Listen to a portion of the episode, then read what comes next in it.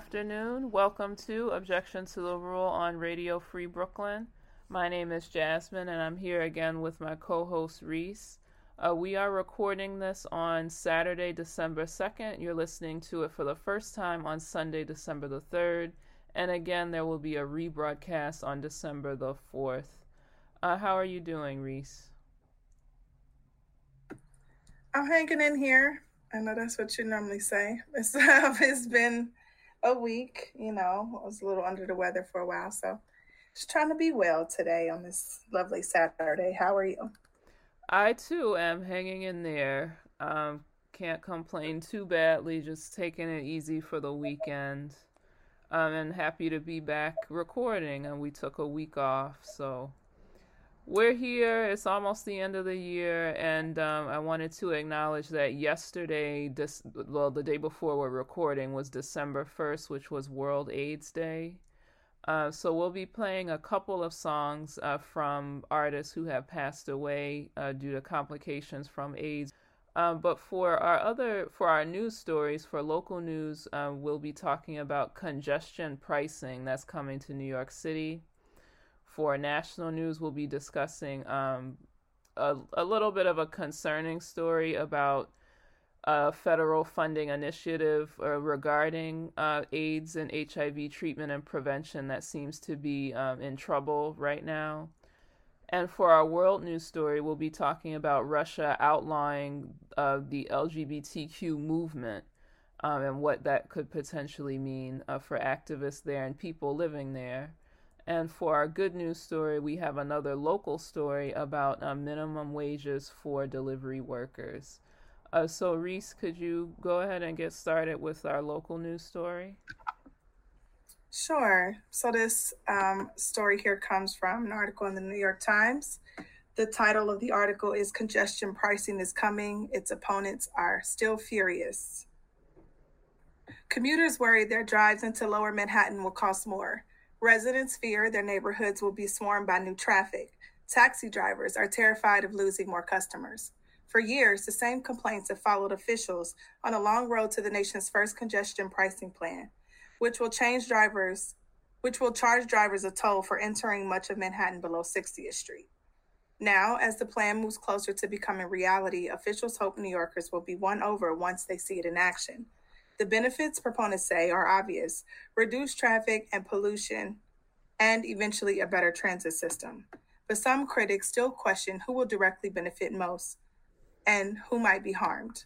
New Jersey officials accuse New York of overburdening its residents with new tolls. Some activists say rerouted truck traffic would worsen asthma rates in the Bronx that are already high.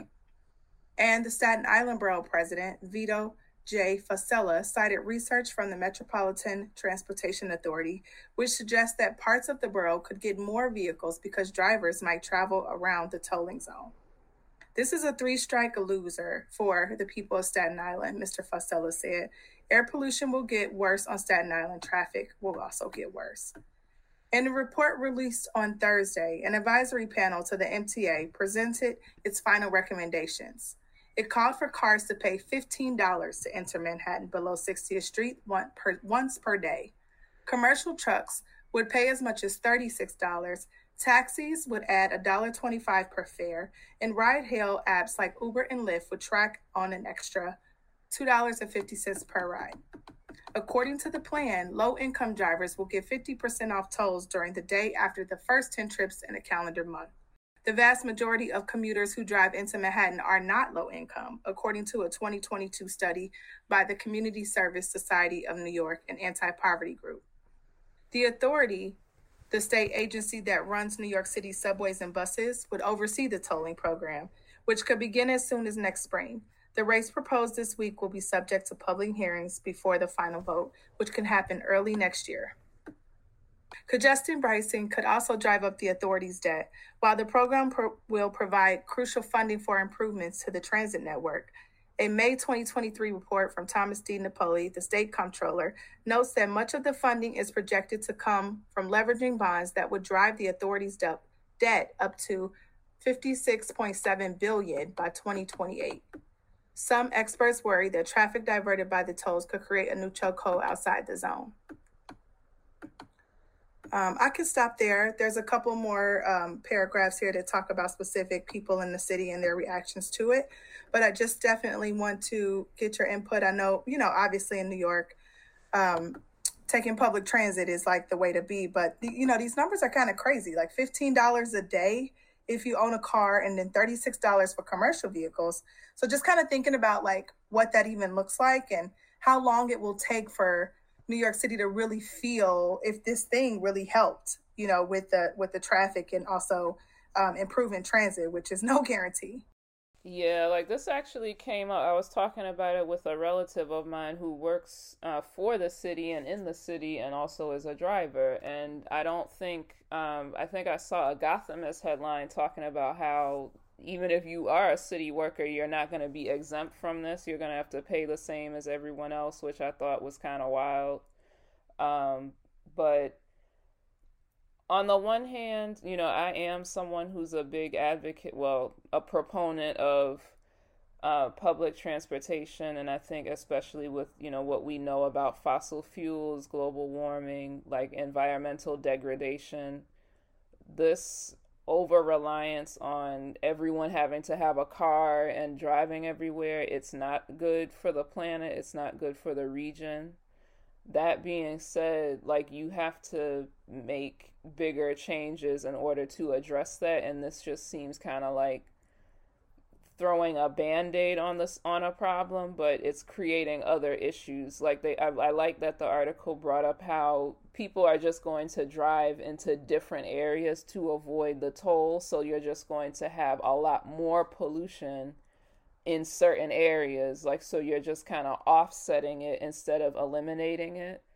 And like, I don't know if the goal is to kind of incentivize people. It, it seems like it's trying to disincentivize people from driving into the city, I guess, ostensibly to try to get them to use public transportation. But if you're going to do that, then you have to make sure that your public transportation system is worthwhile and is able to get people where they need to go when they need to be there in lieu of right. taking a car. And I don't really see that happening. You exactly. Um, sorry to cut you off. I was just going to say, like, you know, I haven't lived there in a while, but even the times I visit, you know, it's still a lot of people that take the train, and that doesn't mean that it's going to make service better or anything. If, if anything, it's going to make the trains even worse. Um, and we haven't seen any real improvements on the M T A in how long now? I mean, I know they have those new machines now for you to get your little transit pass. I've seen somebody post like a a video about that or whatever, but that doesn't improve the service of the cars, the cleanliness, um, anything about the stations. I don't know. I'm, I'm not there now, but that was my experience. So I don't know how to, you know, what, what they're expecting, if they think people just gonna, like, everything's just gonna mesh out the way it's supposed to if they don't plan any real, you know, updates to the M T A.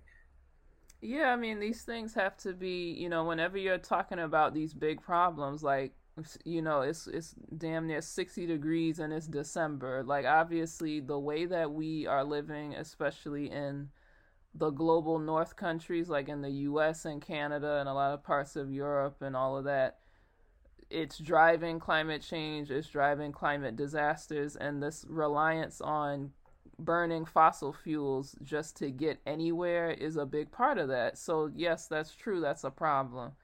But you can't just say, oh, like, let's just make it difficult or more expensive in this one area and that's gonna solve it. Like, that's not, there's a much bigger picture of what you need to do to, like, change the infrastructure and the way people are able to get around.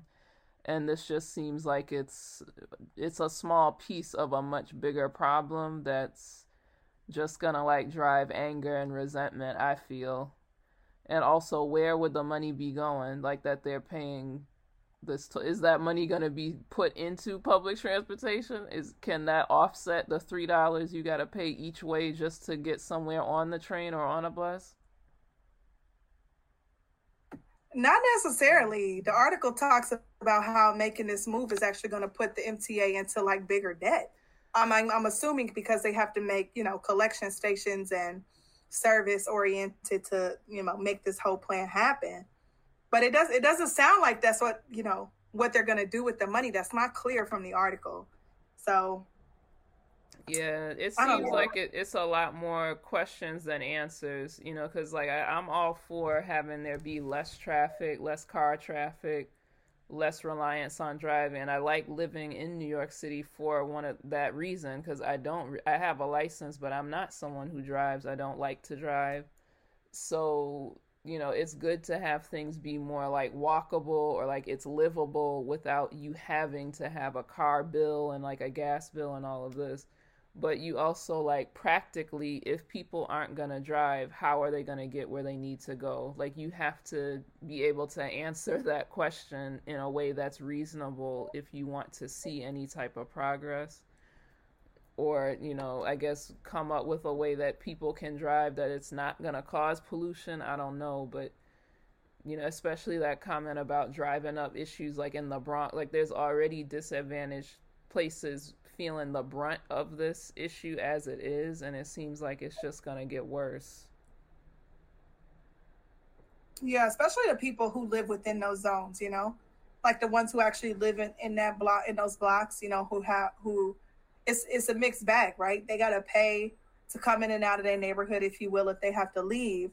Then on top of that, there are people who are coming in and out so freely that's making their regular commute in their neighborhoods or whatever, you know, um, crazy because of the traffic. So it's it's like so many layers to this. It, it's not a one-way way to do this. I really hope that they, the money they collect from this is used to improve public transit by any means necessary.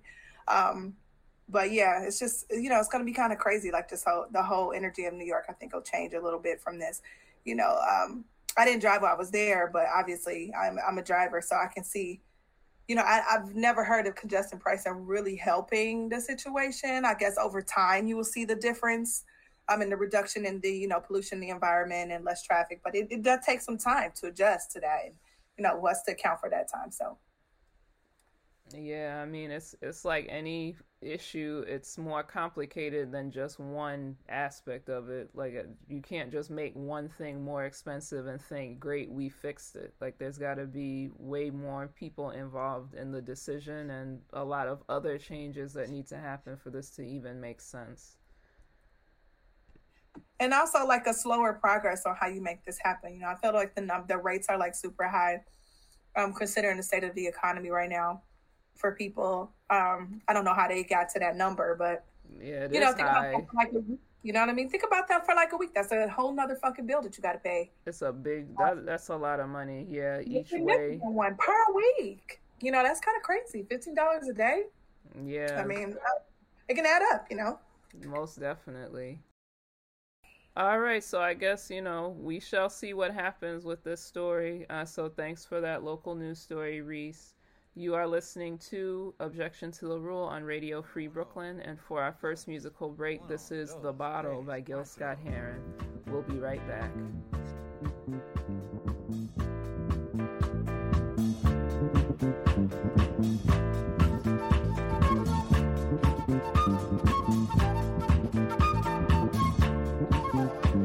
You see that black boy over there running scared? His old man in a bottle. He done quit his nine to five. He drank full time, and now he's living in a bottle. See that black boy over there running scared. His old man got a problem, and it's a bad one. He ain't done pawned off damn near everything. His old woman waiting to pay for a bottle. And don't you think it's a crime? Time after time, people in a bottle. There's people living in a bottle. Listen to me. See that sister, her shop was fine. Oh, she's finally drinking wine in a bottle. She told me, the old man committed a crime. He's doing time, now she's hanging in a bottle. I seen her out there on the avenue all by herself. I seen her, preacher man tried to help her. Oh, she cussed him out and I hit him in the head with the bottle. They turned to me, they asked me, Gil, uh, don't you think it's a crime? No way. And time after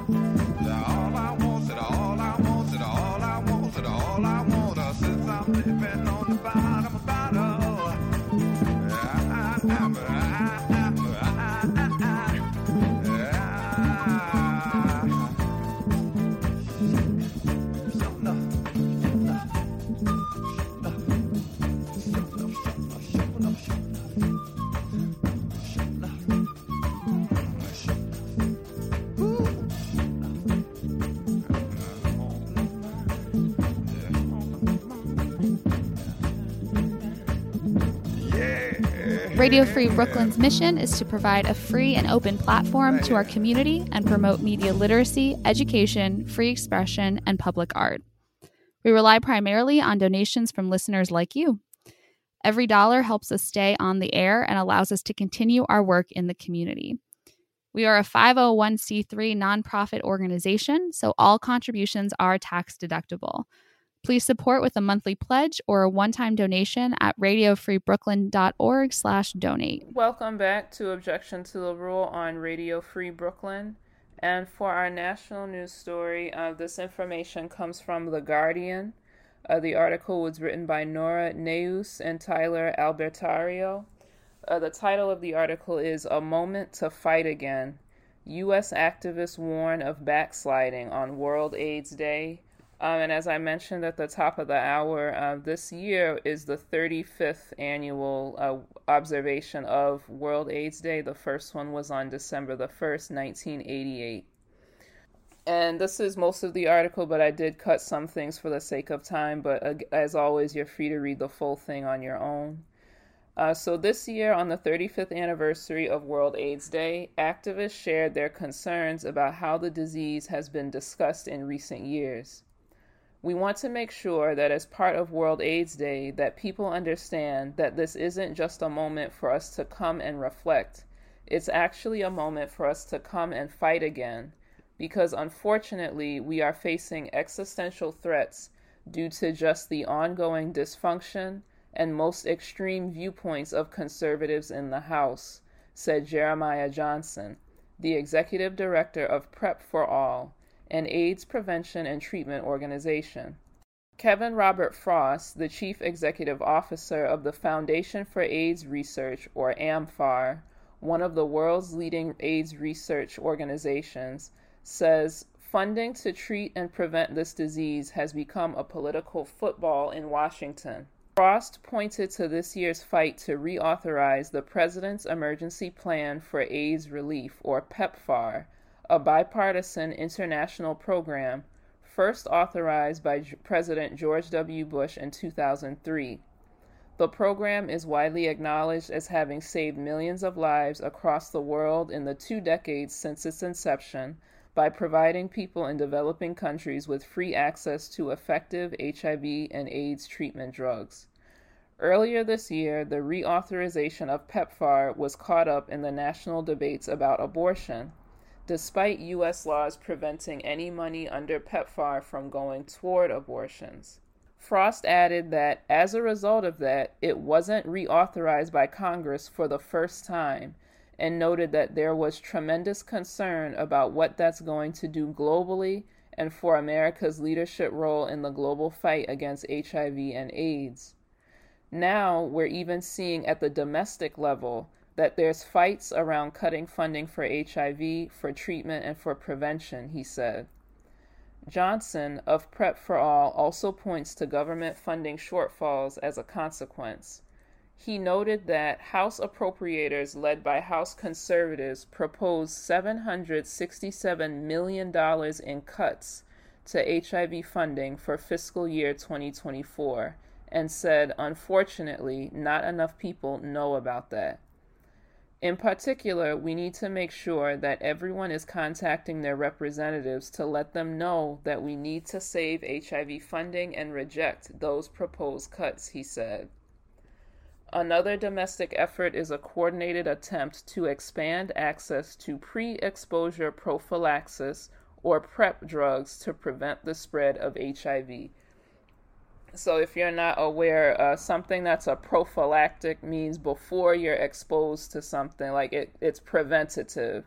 So, you know, these are very powerful, like game-changing treatments that, you know, people can take on a regular basis to prevent themselves from becoming infected with H I V. We are really in a time right now with PrEP access. We're seeing maybe seventy-eight percent of white individuals who are most in need of getting access getting it, only eleven percent of black individuals, and only twenty-one percent of Latinx inter- individuals, said Johnson.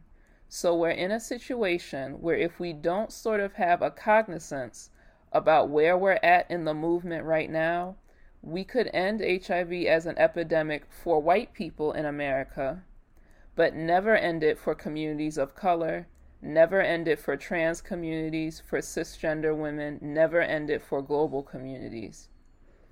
The AIDS epidemic is not over until it's over for everyone, said Jason Rosenberg, the communications manager for A V A C, a leading H I V prevention global nonprofit.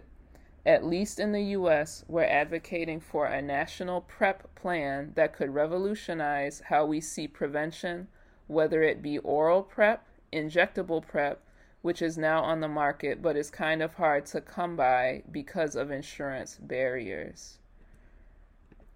Um, so that's the end of what I'm going to read uh, from that article. Uh, again, that was written in The Guardian. Uh, and just, you know, because you just never know who's listening and who may may know or may not know certain things. Uh, this is from the World Health Organization, uh, simple definitions of what H I V and AIDS are. Human immunodeficiency virus is an infection that attacks the body's immune system. Acquired immunodeficiency syndrome, or AIDS, is the most advanced stage of the disease. H I V targets the body's white blood cells, weakening the immune system. This makes it easier to get sick with diseases like tuberculosis, infections, and some cancers. H I V is spread from the body fluids of an infected person, including blood, breast milk, semen, and vaginal fluids. It is not spread by kisses, hugs, or sharing food. It can also spread from a mother to her baby. H I V can be treated and prevented with antiretroviral therapy, or A R T. Untreated H I V can progress to AIDS. Pre-exposure prophylaxis, or PrEP, is medicine taken to prevent getting H I V. PrEP is highly effective for preventing H I V when taken as prescribed. PEP, or P E P, is the use of antiretroviral drugs after a single high-risk event to stop H I V seroconversion. So that would prevent a person who's been exposed from their body producing H I V antibodies, which is when you would test positive, when those antibodies are detected in your blood. PEP must be started as soon as possible to be effective and always within seventy-two hours of a possible exposure.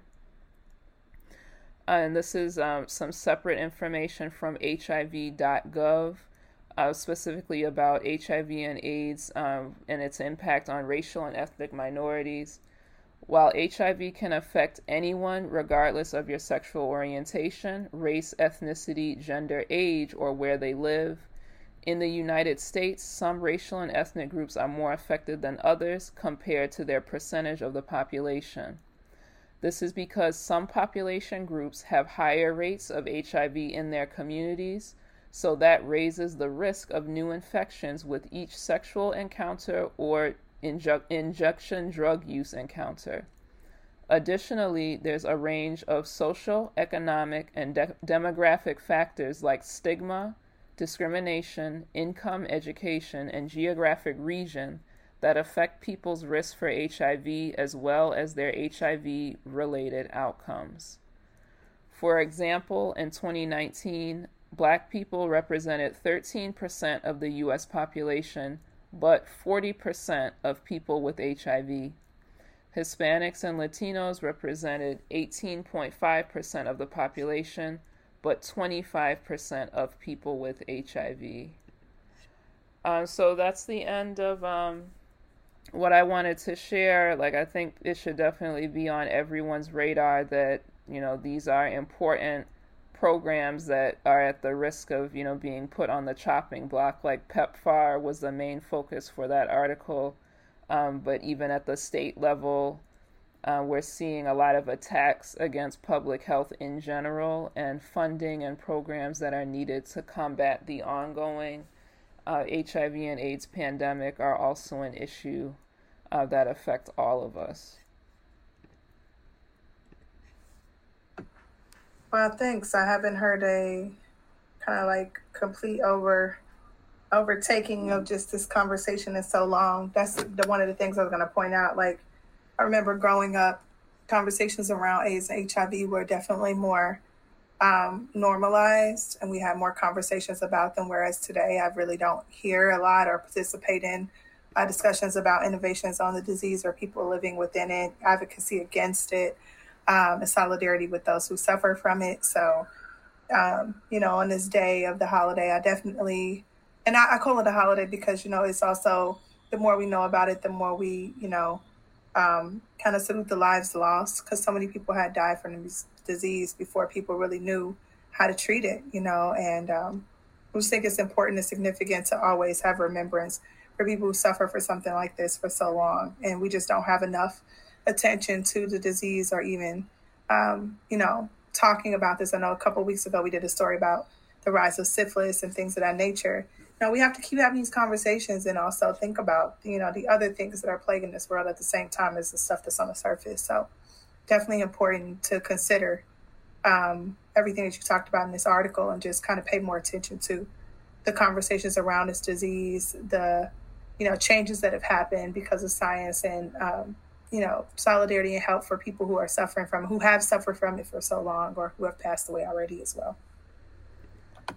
Right. And it's, um, I think it, it's great to acknowledge that things have come a long way. Like, if you're talking about in the U S and a lot of other rich countries, and even in parts of um, p- places that are in the global south, like through a lot of these programs that like PEPFAR helps to fund, there has been a big, a decrease in Um, just the number of people dying, and like there has been progress in treatments and prevention and so on, and those are all great things. But I like that the article mentioned that don't lose sight of the fact that this is an ongoing issue, and again that something like this is not over until it's over for everyone. And that number of how seventy-eight percent of white people who are at, at high risk for infection have access to PrEP and are using it, and for the number to be so much lower uh, for Black people. It was like eleven percent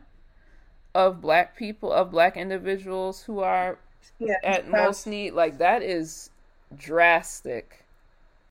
We're only thirteen percent of the population, but represent forty percent of people living with H I V. That's more than three times our proportion in the population, you know, and I'm looking at Black because, you know, I am a Black person.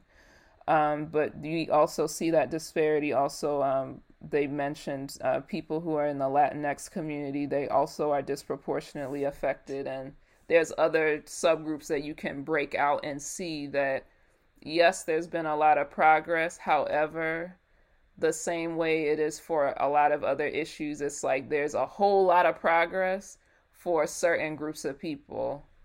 Um, and on that topic, I haven't read the full book myself, um, but I've been listening to like interviews and reading articles that are about the book. Um, it's by Stephen Thrasher, and the title is The Viral Underclass.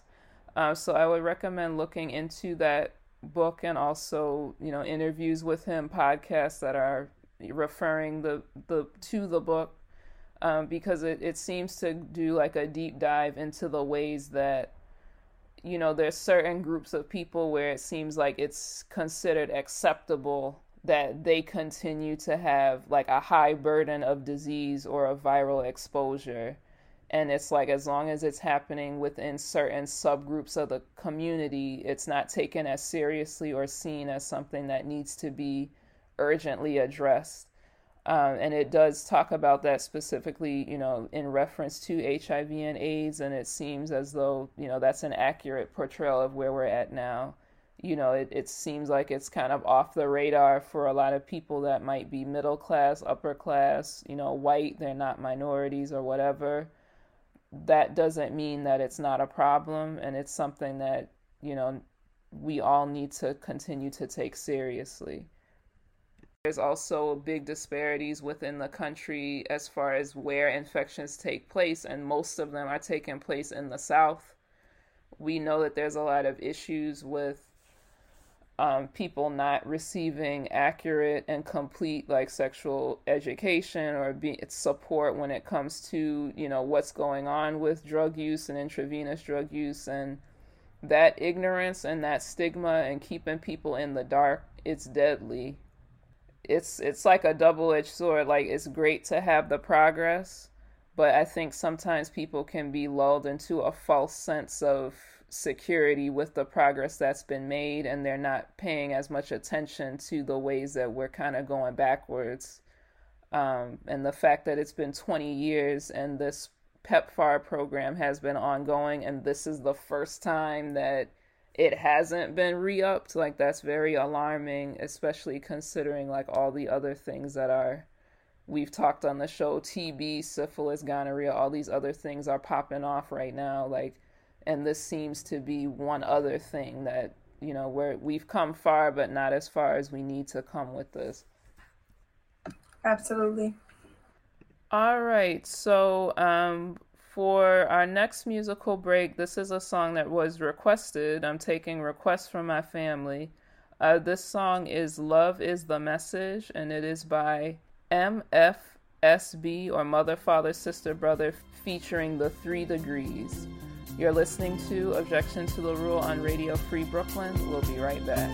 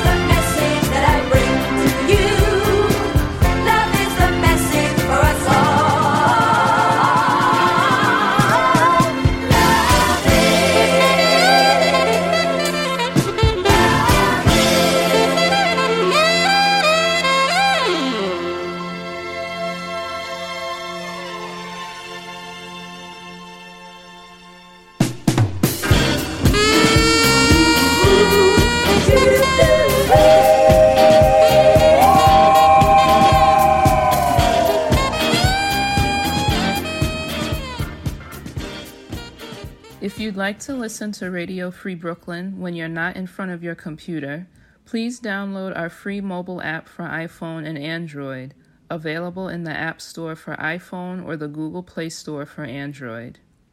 Also, please be sure to subscribe to our monthly newsletter for the latest news about new programming and upcoming Radio Free Brooklyn events.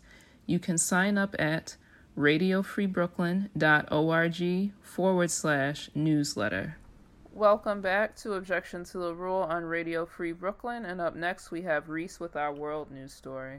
All right, this article is from N P R. Um, the title is Russia's Supreme Court Effectively Outlaws L G B T Q plus Activism in a Landmark Ruling. Russia's Supreme Court effectively outlawed L G B T Q plus activism on Thursday, the most drastic step against advocates of gay, lesbian, and transgender rights in an increasingly conservative country. Ruling in response to a lawsuit filed by the Justice Ministry, the court labeled what the suit called the L G B T Q plus movement operated in Russia as an extremist organization and banned it. The ruling is the latest step in a decade-long crackdown on L G B T Q plus rights in Russia under President Vladimir Putin, who has emphasized traditional family values during his twenty-four years in power. Thursday's closed-door hearing lasted four hours. No one besides Justice Ministry representatives were allowed in, and there is no defendant. Journalists were taken into a courtroom only for the reading of the verdict by Judge Oleg Nefedov, who wore a face mask apparently for health reasons. The case was classified, and the ministry didn't disclose any evidence, saying only that authorities had identified signs and manifestations of an extremist nature in the movement it seeks to ban, including incitement of social and religious discord. Multiple rights activists have noted the lawsuit was lodged against a movement that is not an official entity, and that under its broad and vague definition, Russian authorities could crack down on any individual or group deemed to be a part of it. In practice, it could happen that Russian authorities, with this court ruling in hand, will enforce the ruling against L G B T plus initiatives that work in Russia, considering them a part of a civic movement, said Max Olenchev, a human rights lawyer who works with the Russian L G B T Q plus community, contacted by the Associated Press before the ruling. The lawsuit targets activists and effectively prohibits any organized activity to defend the rights of L G B T Q plus people, Olenchev added. Multiple Russian independent media outlets and rights groups added rainbow symbols to their logos on social media in solidarity with the L G B T Q plus community. This is a political order, and they are following it. Amnesty International called the ruling shameful and absurd, and absurd, warning it could lead to a blanket ban on L G B T Q plus organizations, violate freedom of association, expression, and peaceful assembly, and lead to discrimination. It will affect countless people, and its repercussions are poised to be nothing short of catastrophic, said Marie Struthers, the group's director for Eastern Europe and Central Asia. The Russian Orthodox Church spokesman praised the ruling, telling the state-run R I A Novosti, Novosti News Agency that it was a form of moral self-defense by society, from efforts to push the Christian idea of marriage and family from the public and legal realms. The Justice Ministry has not comment- commented. Before the ruling, leading Russian human rights groups filed a document with the court that called the lawsuit anti-lawful, discriminatory, and a violation of the Constitution and international human rights treaties that Moscow has signed. Some L G B T Q plus activists said they tried to become a party to the lawsuit, but were rebuffed by the court. We tried to find some legal logic in the absurdity, said Igor Kochetov, a human rights advocate and founder of the Russian L G B T Network Rights Group. We tried to appeal to the Supreme Court's common sense and say, look, here I am, person who's been involved in L G B T Q activism for years, who's been promoting these ideas, ideas of defending human rights, mind you, and the lawsuit concerns me, he told the A P. They don't want any trial, Kochetov added. They don't want to address this matter. This is a political order, and they are not. They are following it. It is the end of the kind of justice. It is the end of any kind of justice in Russia by and at large. In twenty thirteen, the Kremlin adopted the first legislation restricting L G B T Q plus rights, known as gay propaganda law, banning any public endorsement of non-traditional sexual relations among minors. In twenty twenty, constitutional reforms pushed through by Putin to extend his rule by two more terms also included a provision to outlaw same-sex marriage. After sending troops to Ukraine in twenty twenty-two, the Kremlin ramped up a campaign against what is called the West's degrading influence and what rights advocates saw as an attempt to legitimize the war. The same year, the authorities adopted a law banning propaganda of non-traditional sexual relations among adults, also effectively outlawing any public endorsement of L G B T Q plus people. Another law passed this year prohibited gender transitioning procedures and gender affirming care for transgender people. The legislation prohibited any medical interventions aimed at changing the sex of a person, as well as changing one's gender in official documents and public records. It also amended Russia's family code by listing gender change as a reason to annul a marriage and adding those who had changed gender to a list of people who can become foster or adoptive parents.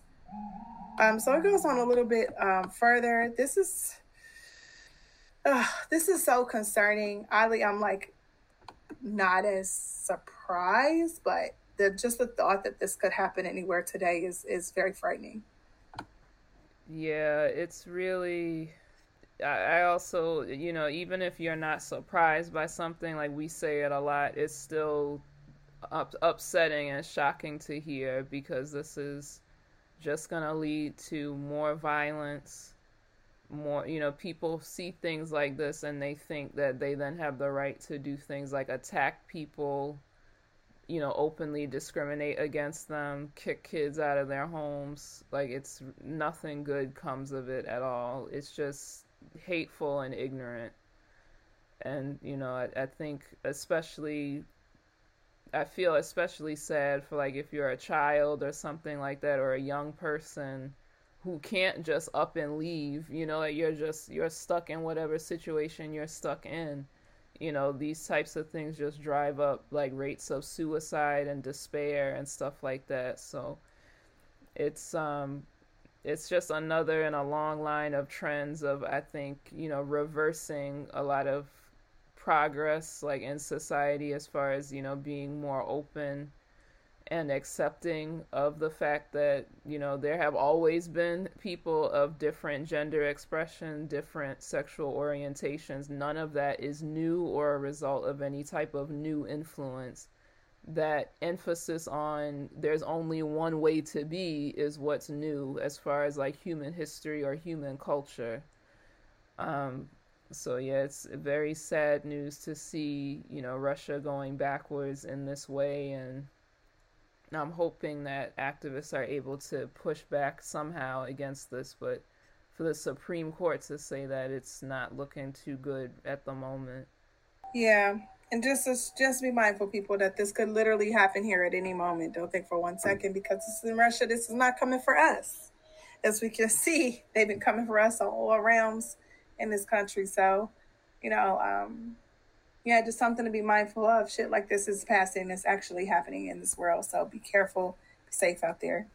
Yeah, I mean, you're you're absolutely right. I mean, we already are seeing things like, you know, a big rise in, like, homophobic, like, hate crimes and anti-trans legislation being passed. And we talked a few weeks ago about the new Speaker of the House, like, in our government, who is a complete and total, like, religious zealot. He thinks everybody is supposed to be, you know, his religion, his lifestyle, and everything else is evil. And, like, we have people like that in our government right now.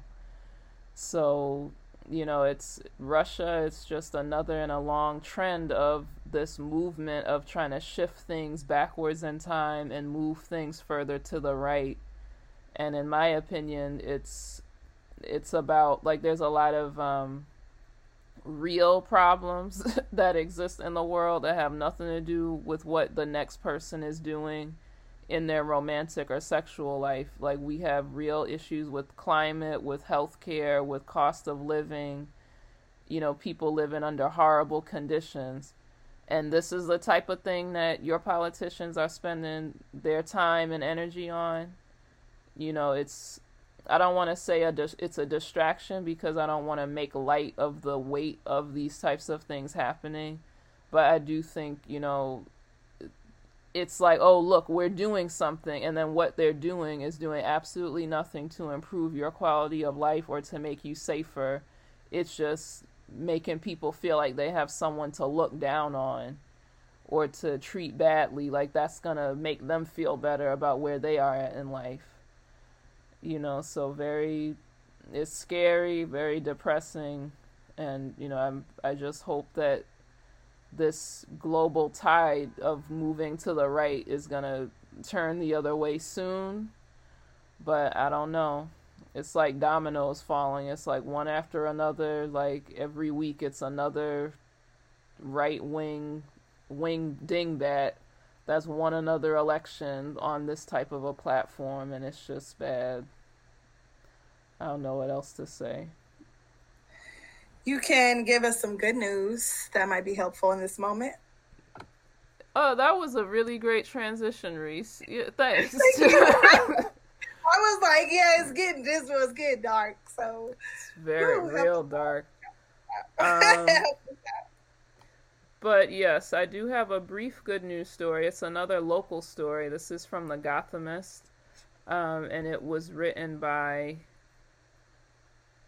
Catalina Ganella. A judge on Thursday, uh, so Thursday of last week, um, November the thirtieth, upheld New York City's new minimum wage for delivery workers in the latest defeat of Uber's relentless legal challenging challenges to the rule.